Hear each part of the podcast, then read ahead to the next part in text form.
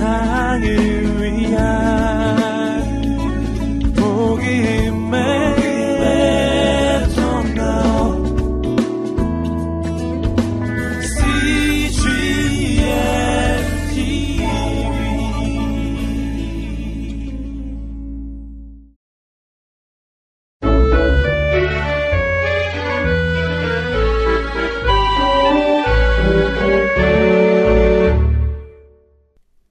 (90일간의) 행복한 말씀 여행 (19일) 출애굽기 (7장부터) (12장) 말씀입니다.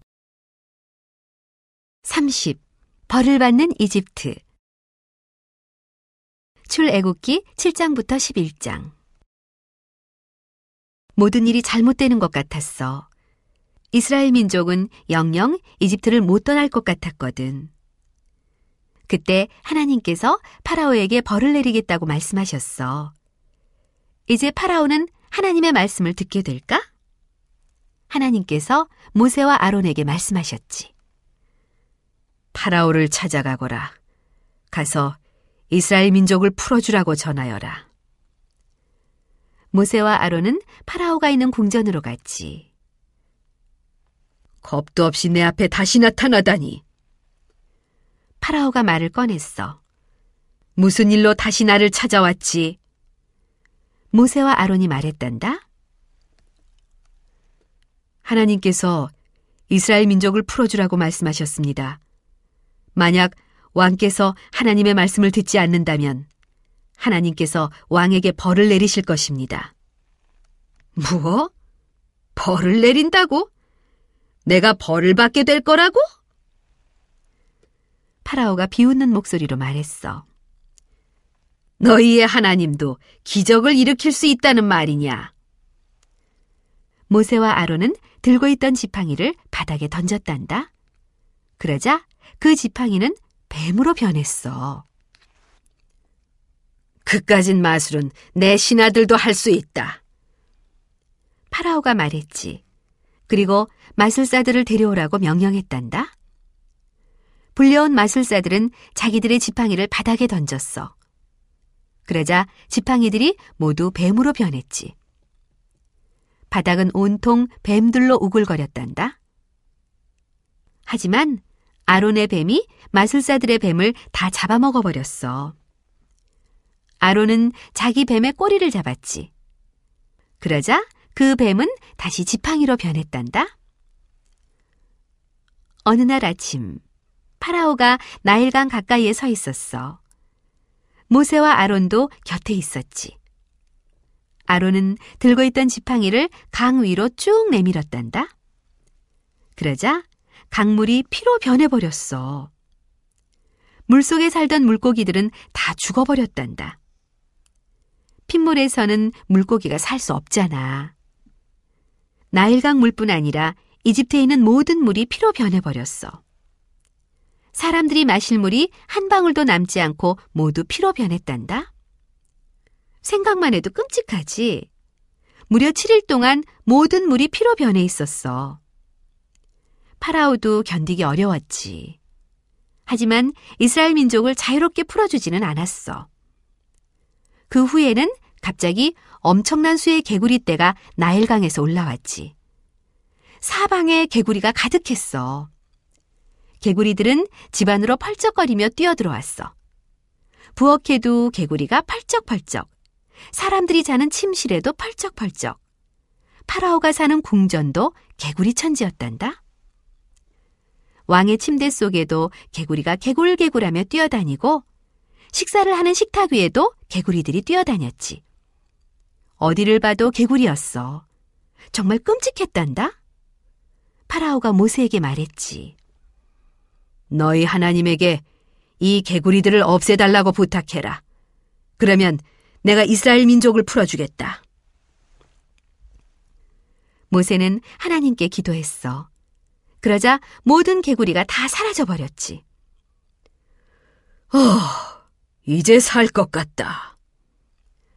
파라오가 말했단다. 모든 개구리가 감쪽같이 사라져 버렸군. 그렇다면 이스라엘 민족들을 풀어줄 까닭이 없지. 파라오는 이렇게 약속을 깨뜨렸어. 약속을 지키지 않다니. 정말 나쁜 파라오야. 그렇지? 하나님께서는 파라오에게 다른 벌을 내리셨어. 이번에는 이집트에 모기떼가 나타났어. 모기떼들은 사람과 짐승을 가리지 않고 막 물었단다. 이 벌레에 물린 사람들은 참을 수 없이 간지러웠지. 모기떼가 사라지자 그 다음에는 더러운 파리떼가 나타났단다. 신기한 것은 이 파리떼가 이집트 사람들이 사는 집과 파라오의 궁전에만 나타났다는 거야. 이스라엘 민족이 사는 집에는 파리가 한 마리도 없었어.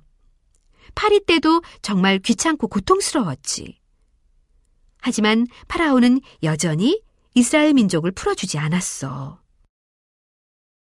이번에는 이집트 사람들이 키우는 짐승들이 전부 병에 걸렸어. 병이 심해 죽는 짐승도 많았어. 파라오의 멋진 말들도 병에 걸려 죽었단다. 하지만 이스라엘 민족들이 키우는 소나 양은 병에 걸리지 않았어. 여전히 건강하게 잘 자라고 있었지. 하나님께서 이스라엘 민족을 얼마나 잘 보호해 주시는지 알 수 있겠지? 그 다음에는 더 심한 벌을 내리셨단다. 이집트에 사는 모든 사람 몸에 지독한 피부병이 생겼어. 몸에서 고름이 줄줄 흐를 정도였어. 사람들은 너무 아파서 앉지도 서지도 못했단다. 하지만 파라오는 하나님의 말씀을 들으려고 하지 않았어. 이스라엘 민족을 풀어주지 않았단다. 하나님께서 모세에게 말씀하셨지.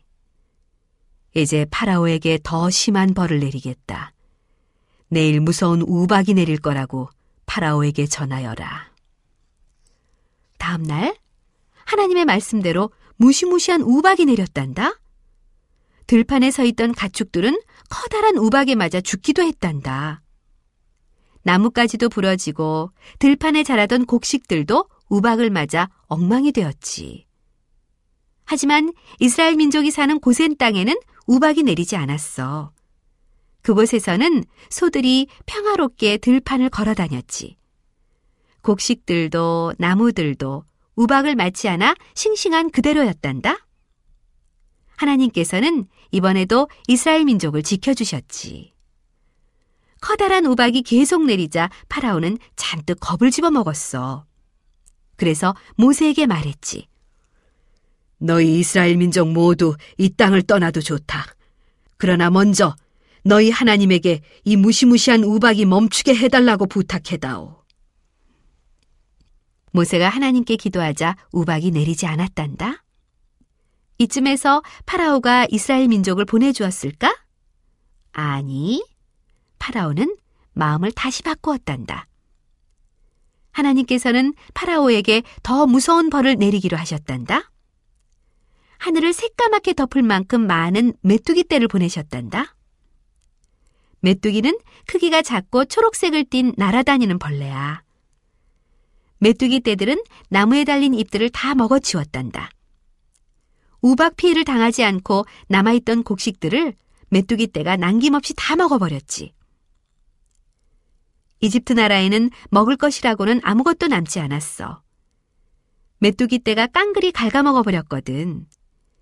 이집트 나라 전체가 알거지가 된 거야. 사람들은 점점 더 겁이 났어.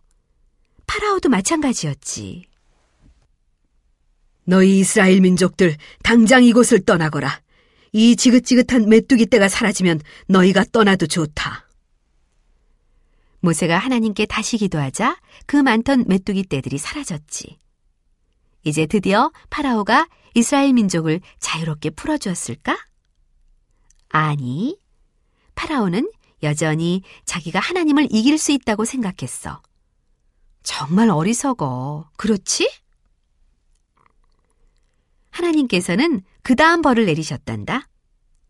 어느 날 아침이 되었어. 그런데 바깥은 여전히 어두웠단다. 마치 아직 한밤중인 것처럼 사방이 깜깜했어. 이집트 사람들은 아무것도 볼 수 없었지. 사람들은 깜깜한 어둠 속에서 너무나 무서워 벌벌 떨고 있었단다. 3일 동안 세상은 칠흑처럼 깜깜했지. 하지만 이스라엘 사람들이 사는 곳은 어둡지 않았어. 하나님께서 그곳에만 밝은 빛을 주셨거든. 파라오는 이제 모세와 아론에게 화가 났어. 굉장히 화가 나서 말했지. 이제 너희 두 사람 꼴도 보기 싫다. 만약 너희가 내 눈앞에 다시 나타난다면 그때는 너희 둘을 다 죽여버리겠다. 모세가 대답했지. 알았습니다. 왕께서 앞으로 우리를 만날 일은 없을 것입니다. 파라오는 정말로 그 후에 모세와 아론을 만나지 못했단다. 왜냐하면 이제 가장 무서운 마지막 벌이 기다리고 있었거든.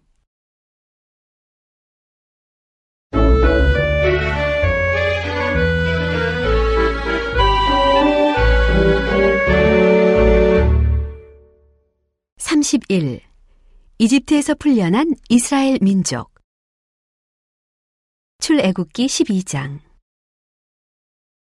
하나님께서는 마침내 마지막이자 가장 무서운 벌을 파라오와 이집트 사람들에게 내리셨어. 하나님께서 모세에게 말씀하셨지. 이스라엘 민족의 모든 아버지는 어린 양 한 마리를 골라 집안으로 끌고 가거라. 그리고 그 어린 양을 4일 동안 집안에 두어라. 모세는 모든 아버지에게 하나님께서 일러주신 것을 전했지. 아버지들은 밖으로 나가 튼튼하고 잘생긴 어린 양을 한 마리씩 골라 집안으로 데리고 들어갔지. 넷째 날 아버지들은 양을 잡았단다. 해가 지고 어두워지기 시작하는 저녁 무렵에 양을 죽였어. 잡은 양의 고기는 불에 구웠단다. 조금 있다가 식구들이 먹을 수 있도록 준비를 하는 거야. 어린 양의 피는 그릇에 모았어. 잠시 후 아버지들은 어린 양의 피가 담긴 그릇을 들고 문 밖으로 나갔지. 그리고 붓에다 어린 양의 피를 듬뿍 묻혀서 문의 양옆과 위쪽에 발랐지. 문 둘레가 빨간색으로 변했어. 마치 문 주위에 빨간색 페인트를 칠한 것처럼 보였단다. 이스라엘의 모든 아버지는 자기 집 문 둘레에 어린 양의 피를 발랐어. 하나님께서 시키신 그대로 말이야. 그 후 아버지들은 집 안으로 들어가 문을 꼭 닫았어. 이제 깜깜한 밤이 되었어. 이집트 사람들은 모두 다 잠을 자러 갔단다. 하지만 이스라엘 사람들은 잠을 자러 가지 않았지. 반대로 옷을 든든히 챙겨 입었어. 그리고 오랫동안 걸어도 발이 아프지 않도록 신발끈을 단단히 조여서 신을 신었단다. 그 위에는 겉옷을 챙겨 입었지. 그리고 짐을 쌌어. 냄비와 접시, 옷과 이불, 그 외에 필요한 것들을 찾아 짐을 꾸렸어. 당장이라도 여행을 떠나는 사람처럼 말이야. 여행을 떠난다고? 파라오가 이집트를 떠나도 된다는 말을 했나? 아니, 파라오는 아직 이집트를 떠나도 좋다고 허락하지 않았지. 짐을 모두 꾸린 이스라엘 민족은 음식을 먹었단다. 온 식구가 둘러앉아 어머니가 구운 빵과 아버지가 구운 양고기를 먹었단다. 겉옷까지 다 입고서 말이야. 언제라도 길을 떠날 수 있도록 준비를 다한 채 식사를 했어. 하나님께서 이스라엘 민족들에게 이렇게 하라고 일러주셨거든. 그날 밤 하나님께서 파라오에게 마지막 벌을 내리셨어. 물론 다른 이집트 사람도 같은 벌을 받았지. 하나님께서는 하늘에 있는 천사를 이집트에 내려보내셨어. 천사를 눈으로 볼 수 있는 사람은 없지만 천사는 분명히 있단다. 천사는 이집트의 거리를 지나갔어. 지나가면서 각 집의 문을 자세히 살폈지. 문 둘레에 피가 발려 있는지 안 발려 있는지를 살폈어. 만약 어떤 집 문 둘레에 피가 안 발려 있으면 천사는 그 집 안으로 들어갔단다.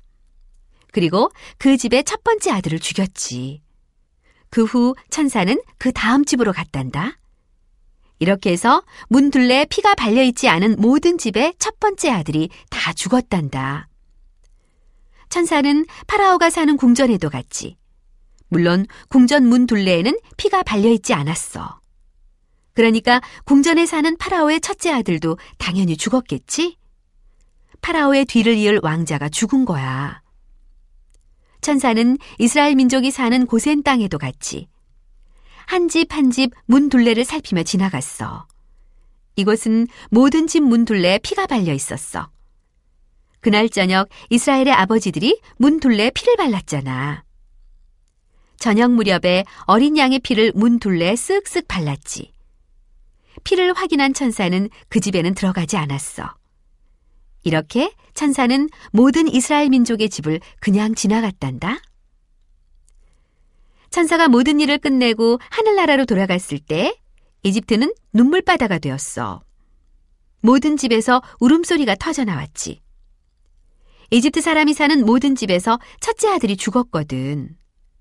하지만 이스라엘 민족 중에는 죽은 사람이 한 사람도 없었어. 이집트 궁전에서도 울음소리가 터져 나왔단다.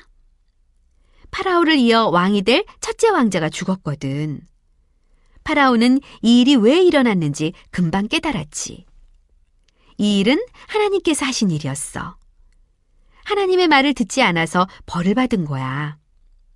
진작 하나님 말씀대로 이스라엘 민족을 자유롭게 풀어주었다라면 이런 일은 없었을 텐데. 자기 왕자도 죽지 않고 살아있을 텐데. 모든 이스라엘 민족을 이 땅에서 쫓아내라. 파라오가 큰 목소리로 명령했단다. 지금 당장 이스라엘 민족을 한 사람도 남기지 말고 모두 내쫓아라. 이스라엘 민족을 내보내지 않다가는 우리 모두 죽게 될 것이다. 이집트 사람들이 이스라엘 사람들을 찾아왔어. 지금 당장 이곳을 떠나시오. 이집트 사람들이 말했어. 제발 떠나주시오. 이스라엘 사람들은 벌써 떠날 준비가 다 되어 있었어. 어젯밤에 떠날 준비를 다 했잖아. 언제라도 떠날 수 있게 모든 준비가 끝나 있었지. 이스라엘 사람들은 길을 떠나기 전에 이집트 사람들에게 말했어. 우리는 너무 가난합니다. 가진 것이 거의 없어요. 우리에게 옷이랑 금과 은을 주세요. 이집트 사람들은 이스라엘 사람들에게 모든 것을 주었어. 금목걸이, 은목걸이, 그리고 예쁜 천과 옷들을 다 주었어. 자, 여기 이 물건들을 받으시오. 이것들을 다 챙겨서 지금 당장 떠나시오. 드디어 이스라엘 사람들은 자유를 얻어 길을 떠나게 되었어. 아버지와 어머니, 아이들, 그리고 양과 소와 어린 양들도 모두 함께. 아주 많은 사람이 길게 줄을 지어 걸어갔단다. 사람들은 기뻐서 춤을 추며 걸어갔지. 가장 앞에는 모세와 아론이 걸어가고 있었어. 드디어 노예로 있던 이집트에서 풀려난 거야. 이제 어디로 갈까? 그래, 가나안으로 가는 거야. 가나안을 향해 출발!